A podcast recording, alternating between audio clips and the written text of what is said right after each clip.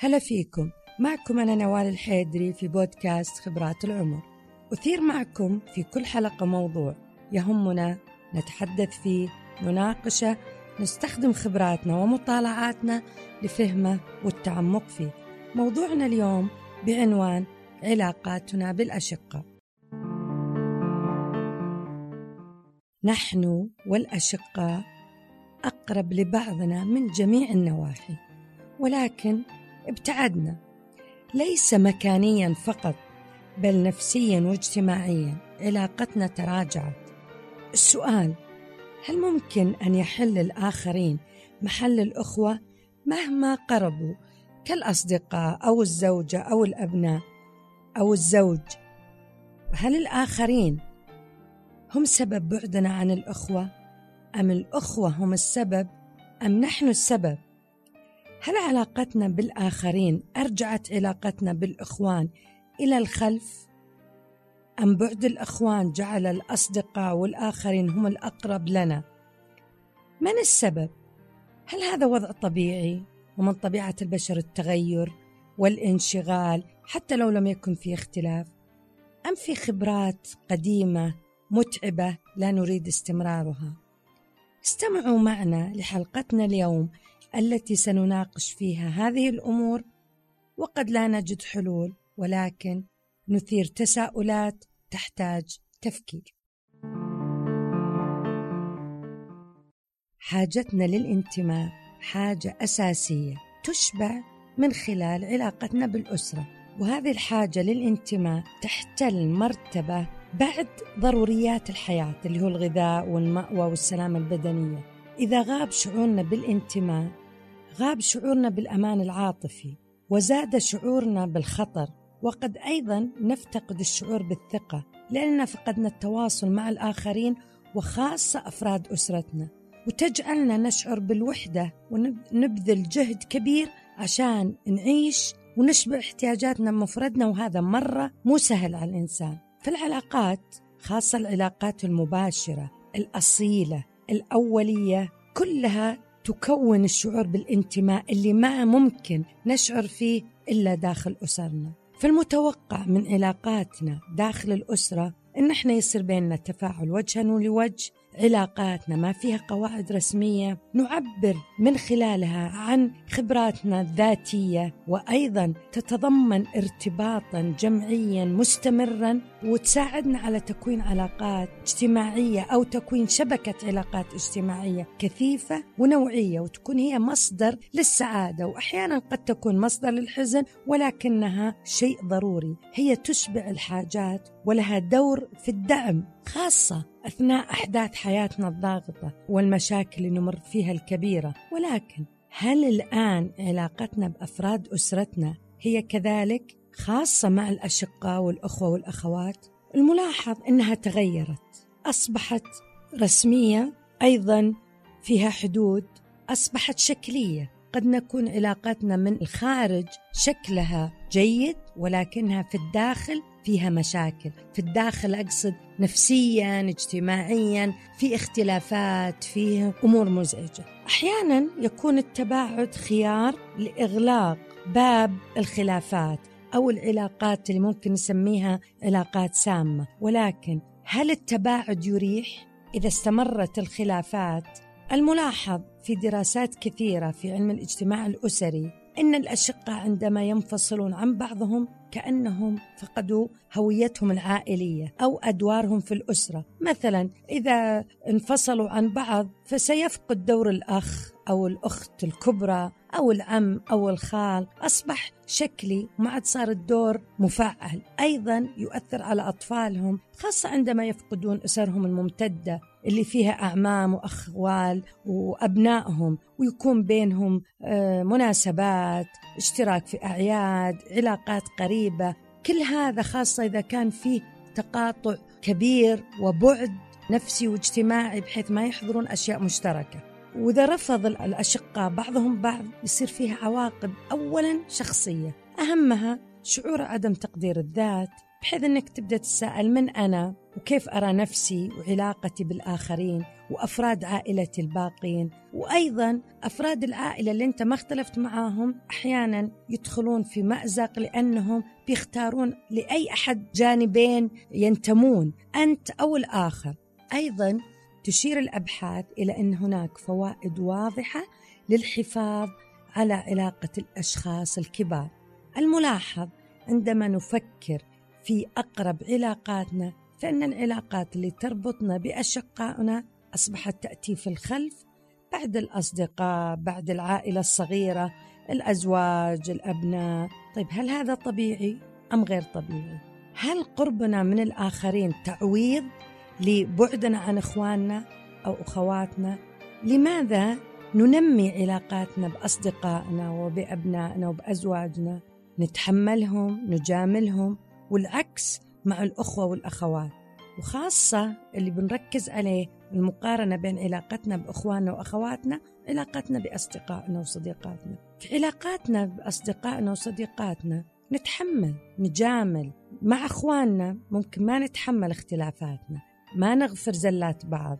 الأشقاء مفروض أن احنا إذا تعاملنا معهم هذا يعطينا دروس للحياة المستقبلية من وإحنا صغار، يساعدنا على التواصل جيد، يساعدنا على معرفة مهارات التعامل مع الجنس الآخر. لكن اللي اللي قاعد يصير إحنا أهملنا علاقتنا بالأخوة، مع أن علاقتنا مع الأخوة هي أطول علاقة نمر فيها وممكنها تكون أفضل علاقة على مدى الحياة. فمثبت أن العلاقة العميقة مع أحد الأشقاء يمكن أن تجعل حياتنا أكثر سعادة وصحة، والعائلة بما فيهم الأخوة والأخوات هم مصدر احتوائنا، يمكن العودة لهم دائما إذا ضعفنا، إذا حزننا. في دراسة أمريكية قاموا فيها باحثين من جامعة هارفارد، طبقوها على مئتين وثلاثة وأربعين شخص وتتبعوا حياتهم، فلاحظوا أن الأخوة المقربين من أحد الأشقاء في شبابه كان نسبة ثلاثة وتسعين بالمئة منهم سعيدين في سن خمسة وستين وفوق، طبيا واقتصاديا وجسديا ونفسيا. وأثبتت نفس النتيجة دراسة أخرى في سويسرا عقدت عام ألف وتسعمئة وتسعة وتسعين ميلادي، وصلت إلى نفس الاستنتاج، أن الاتصال بشقيق أو شقيقة عندما نحزن أو نضعف أكثر تأثيرا علينا من الأصدقاء أو الأبناء أو الأزواج، فهو يشعرنا بالرضا أكثر، خاصة إذا إحنا كبرنا، قل عدد الأصدقاء، بدينا ما نتحمل كل شيء، لأن الدعم من شخص شاركك التاريخ العائلي، اشترك معك في أمور كثيرة، فهم الدنيا بشكل قريب منك له أكبر الأثر. لكن الملاحظ مع أن هذه الدراسات أثبتت التأثير القوي علينا إذا كانت علاقتنا جيدة مع إخواننا، بس في كثير من الأحيان روابطنا ضعيفة وعلاقتنا فوضوية وتظهر فيها تصدعات كثيرة، وما نقضي وقت وجهد لإصلاح هذه التصدعات. طيب وش دليل إن في تصدعات؟ لأن تظهر علامات تدل على توتر العلاقة بين الأخوة، من منها مثلا لو خذنا مثال لغة التخاطب، إحنا ممكن نخاطب الآخرين بطريقة أكثر احترام أو أكثر مجاملة، لكن مع الأخوة والأخوات ممكن نتعامل معهم بلغة تخاطب غير مناسبة لمرحلتهم ولا مرحلتنا العمرية ولا وضعنا الاجتماعي. الآن كبرنا، صرنا آباء وأمهات وأحيانا أجداد، وصلنا مناصب عليا، وصلنا مكانة اجتماعية معينة، أحيانا ننادي بعض بطريقة ما تنم عن احترام. ما كان يناسب وإحنا صغار لا يناسب الآن. أيضا عدم الملاحظ اللي يجرح بين الأخوة ويدل على عدم وجود الدليل إن فيه توتر في العلاقة، أحيانا يكون فيه إخفاء معلومات خاصة عن بعض، عدم الصراحة، أمور ممكنها ما تكون سرية، ما يضر أنها تشارك، ولكن أحيانا معلومات أخي أو أختي تصلني من الأغراب يشاركونهم، أو معلوماتي تصل إخواني عن طريق الأغراب، أنا أشارك الأغراب ولا أشارك إخواني بالمعلومات. الشعور بعدم المشاركة يشعرنا بالنفور، يشعرنا بأن احنا بعيدين. أيضا أحيانا من المظاهر اللي تدل على عدم صحية العلاقة أو توترها أحيانا الخوف من الأخوة وعدم الراحة من إخبارهم بعض الأمور اللي تكون مميزة. قد يكون نخاف من غيرتهم، نخاف من حسدهم، الشعور أنهم يمكن ما يفرحون لنا، وهذا أيضا مؤلم. كيف نصل هذه المرحلة؟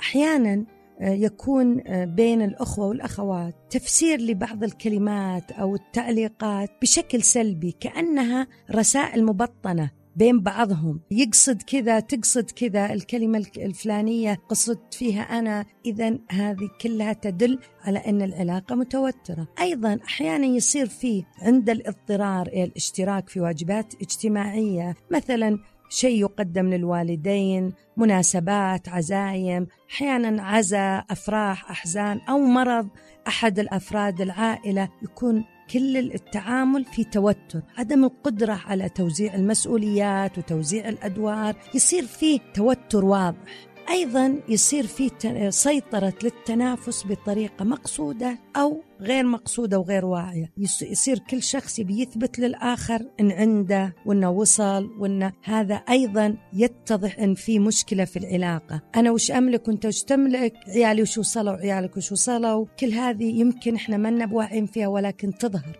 لذلك نحتاج نفكر فيها. أحيانا اللي يوتر العلاقة محاولة أحد الأخوة السيطرة على الآخرين من الأخوة، أو الشعور بالتميز، أو أنه هو اللي يعرف هو اللي يفهم، هذا أيضا نحتاج نفكر فيها لنكون إحنا نمارسها. أحيانا التعليق السلبي، عدم احترام الآخر، يدلل إن فيه شعور بعدم الراحة أو عدم العلاقة الجيدة، والعكس صحيح. أحيانا يكون من الدلائل عدم صحية العلاقة إهمال بعضنا البعض، عدم التواصل، عدم السؤال عن بعضنا البعض، والأدهى والأمر بعض الأشقاء يسأل عن الآخر إذا يحتاج منه شيء وياخذ بس ما يعطي، ويتوقع أن الآخر ما يحتاج العطاء. ومن العلامات أيضا المؤلمة اللي قد إحنا نشوفها وقد نكون غير واعين فيها، ومن يمارسها غير واعي فيها، أنك تفرح داخليا بسقطات أحد الأخوة أو الأخوات. سقطات يعني فشل هو أو فشل أحد عياله، أو ما قدر يقوم بعمل معين. في بعض الأخوة يشعر بالفرح اللي ما يدري عنه هو أنه شعر فيه، لكن هذا يدلل أن في مشكلة، مو بس في العلاقة، في أنفسنا إذا احنا فرحنا بسقطه ولا بألم ولا ضعف الآخر. طيب وش سبب كل ذلك؟ طبعا علاقتنا بأخوتنا معقدة جدا، لأن احنا مرينا بمراحل كثيرة، اشتركنا في نفس البيت، الأم والأب، ولكن يصير فيها اختلافات من حيث الشخصية، أمور وراثية، أمور جينية. أيضا أحداث الحياة اللي تمر علينا تأثر على كل واحد بشكل مختلف. بعدين أيضا مرينا بنفس الظروف، ولكن كل واحد يرى هذه الظروف وهذه الأحداث يفسرها بشكل مختلف. الأحداث اللي مرت علينا في بيت واحد كل واحدة تأثر فيها بشكل مختلف، لذلك اختلفت شخصياتنا، اختلف تحليلنا للأمور. أيضا نوعنا، جنس، رجل، امرأة، أيضا ترتيبنا، كل هذا أدى إلى اختلافات فيما بيننا. علاقاتنا مع والدينا، خبراتنا داخل وخارج الأسرة، كلها عوامل تؤثر على علاقتنا مع أخواتنا.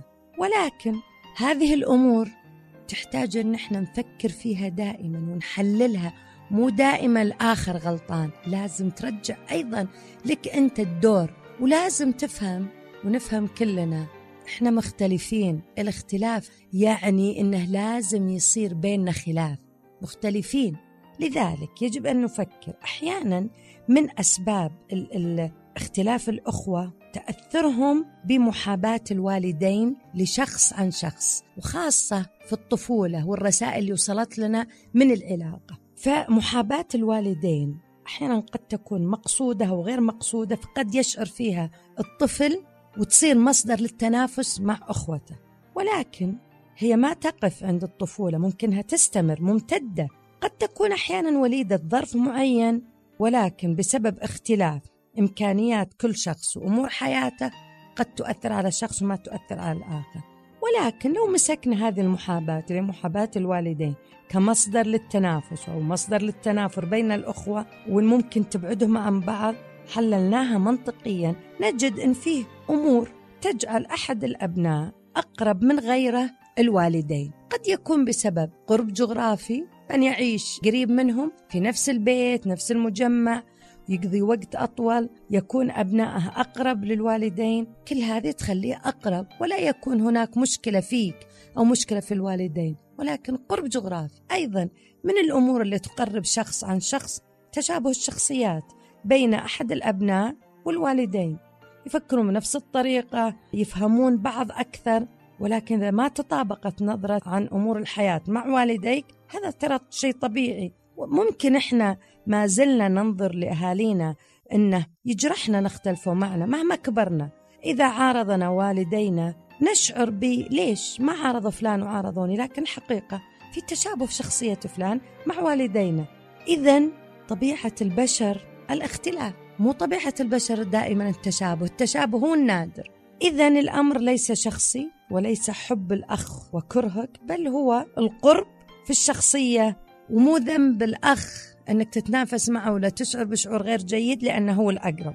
أيضا من أسباب الاختلافات أننا أحيانا اختلاف معتقداتنا وأفكارنا، ولو احنا عشنا ببيئة واحدة بس الرسالة وصلتنا اختلفت، تحليلاتنا اختلفت، وهذا من الأسباب الطبيعية. أيضا أحيانا يكون من أسباب اختلافنا بعض الأخوة يضع حواجز بينه وبين إخوانه إذا كبر. طبعا إحنا نحتاج حدود حتى بيننا وبين عيالنا، بيننا وبين الأزواجنا، ولكن إذا وضعنا حواجز وليس حدود هذا يبعدنا عن بعض. لذلك نضع حدود ونحترم الحدود ولا نجعل الحدود حواجز بيننا. أيضا من الأسباب اللي تجعلنا مختلفين أن لا نعترف بخطأنا على إخواننا ولا نقبل أن نقدم العذر. الخطأ علينا وعدم الاعتذار، أو الخطأ منا وعدم الاعتذار، هو اللي يشكل الحدود والجدران أحيانا بيننا، ممكن يسبب قطع العلاقة. أحيانا أيضا جنسنا يسبب لنا اختلاف. الجنس سواء امرأة أو رجل، أحيانا التعامل حسب الثقافة المجتمعية يجعل بيننا اختلاف. قد يجرح أحدنا الآخر لأنه رفض النظرة النمطية، أنك تعاملني على حسب النظرة النمطية للمجتمع لي كامرأة، أو يرفض الأخ تعامل أخته معه بحسب النظرة النمطية، لأن النظرة النمطية تقول دائما الأخ متسلط. لذلك عندما نتعامل مع الأخوة نتعامل بالواقع وليس بما تعلمناه وما سمعناه. أحيانا العلاقة تكون ما فيها هذه النظرة، ولكن نسقطها وتصير جزء من مشاكلنا بسببها. أيضا أحيانا الأدوار تجاه الأهل قد تسبب بيننا اختلاف وخلاف، بمعنى قد يرهق شخص ويشعر بأنه هو المظلوم في العلاقة. إحنا ممكن نشعر أن إحنا نغار منه لقربه من الأهل، وهو قد يشعر بالإرهاق وأنه محمل أمور أكبر من قدرته. لذلك يجب دائما أن نفكر بأنفسنا وبالآخرين والأدوار اللي يقومون فيها، وهل التوزيع عادل ولا غير عادل. أيضا من المشاكل اللي تحدث تدخل الآخرين في علاقاتنا مع الأشقاء. قد يتدخل الأصدقاء في نقد العلاقة، قد يتدخل الأزواج، قد يتدخل الأبناء. لذلك لا يجب أن نأخذ آراء الآخرين بدون من ما نحللها وننقدها، لأن من لم يعش ظروفنا لا يعرف واقعنا. فلا نأخذ رأي الآخرين باعتبار أنه صحيح ويطبق. لذلك من الأفضل أن احنا نفكر أن الطريقة اللي نتصرف فيها مع أخواننا بننقلها لأبنائنا. أيضا من الأمور اللي لازم نحن نفكر فيها، ما نلوم أخواننا لتفضيل أحد الوالدين لهم، هم مو مسؤوليتهم. احنا مفروض نتقبل علاقتنا مع والدينا، وهو أمر يخصنا منفصل عن علاقتنا بالأشقاء. إذا علاقة أحد الأخوة مع الأشقاء قوية ولا يؤثر فيه، أحيانا بعد ما يكبرون الأهل يؤثر فيه أحد الأخوان، مو مشكلة الأخو، مشكلتي أنا أني مفروض أبذل جهد لأصل لوالدي، وإذا ما قدرت أوصل لنمط شخصيتي لبعدي لأمور مو بذنبه ولا هو بذنب أهلي. إذا لازم أحللها بطريقة صحيحة. لابد أني أستثمر في علاقتي مع أبنائي ولا أكرر ما أكره في علاقتي مع والدي. أيضا يعني لا أفضل أحد عن أحد، وإذا فضلت لابد أني أعرف أن هذا التفضيل قد يكون منطقي، خاصة إذا كبروا. يعني إذا كبروا الأبناء الأقرب لي بفضله، لازم أنا أكون منطقي، اللي يتعامل معي بطريقة زينة، اللي هو قريب مني مكانيا.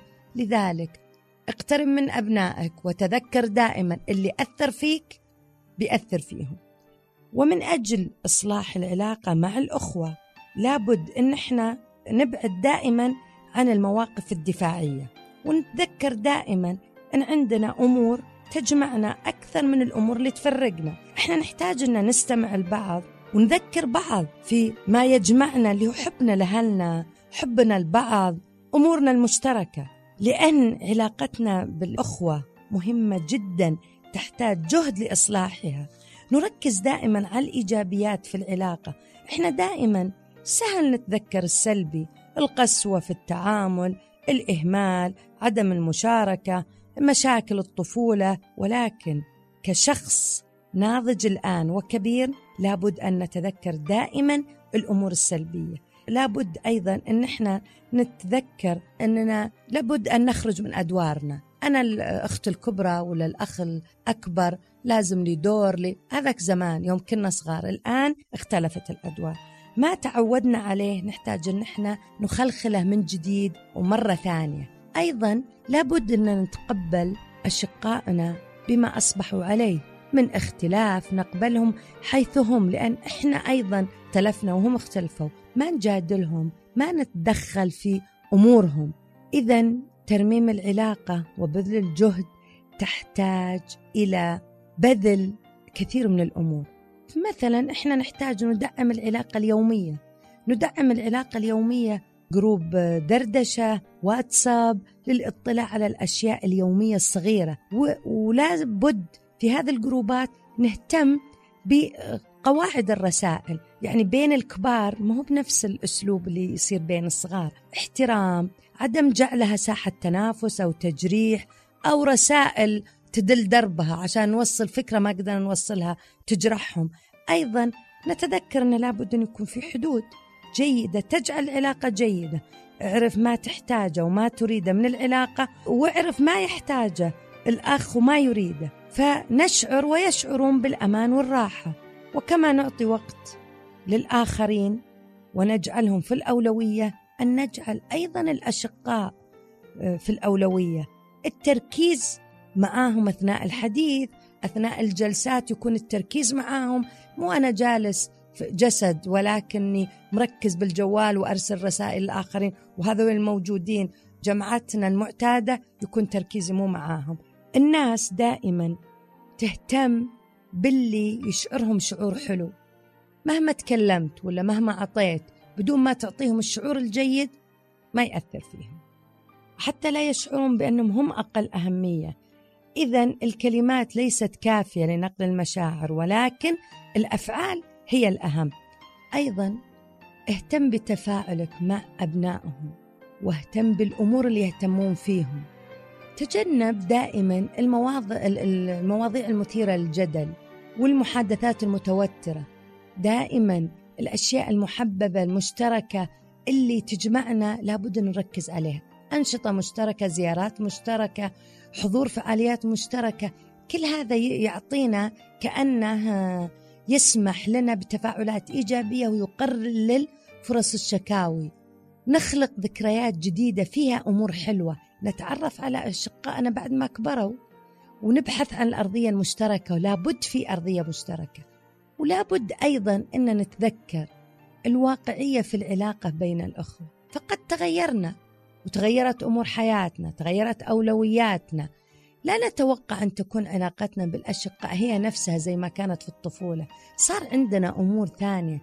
ما نطالب إخواننا بأمور يعجزون عنها، فعندهم الظروف المختلفة. لكن مهما بعدنا لابد أن احنا ندري أن, إن عندنا داعمين لنا، أن احنا إذا طحنا في ناس بيرفعوننا، وإذا طاحوا احنا بنرفعهم. إذن الاختلاف شيء طبيعي، لكن لا يؤدي إلى خلاف. عندما تشعر بمشاعر سلبية تجاه أحد الأشقاء عندما يتغير شيء في حياته تذكر أن قد يكون السبب أنت وليس هو. تغير دوره، آه، تزوج، آه، انشغل، ابتعد، لأن أدواره في الحياة تغيرت. دورنا في الحياة لا يستمر، كان فقط أخ، الآن أصبح أخ وزوج وابن وأب، لذلك صعبت عليه الحياة. فلا نقس عليهم مع وجود وظروف الحياة المختلفة.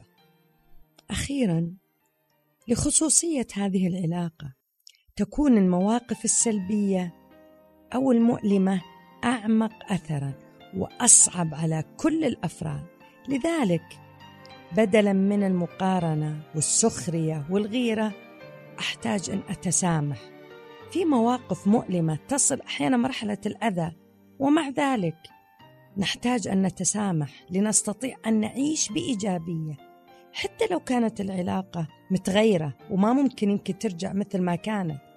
نحتاج نحرر أنفسنا من المشاعر السلبية تجاه إخواننا، نحتاج أن نتذكر وش الأمور اللي سووها ونقول هم, هم ناس، هم بشر يتغيرون، وكل اللي سووه كانوا في ذلك الوقت يعتبرونه هو الصح، لأن اللي سواه يعبر عن درجة وعيهم في ذلك الوقت، يعتقدون هذا التصرف هو الصحيح. نحتاج نفتح قلوبنا، لأن اللي بيننا وبين الأخوة ما حد يعرفه ولا يشعر فيه إلا الأخوة، لذلك نحتاج لمشاعر الحب أن تسيطر على علاقتنا أكثر من أي شيء آخر. يقال اقرأ ما ينفعك، ونضيف انتفع بما تقرأ وتسمع. فبعد أن تشاركنا المعرفة ندعوك لاستخدامها وتطبيقها، ونتمنى لكم حسن الحال. كنتم معي أنا نوال الحيدري في بودكاست خبرات العمر.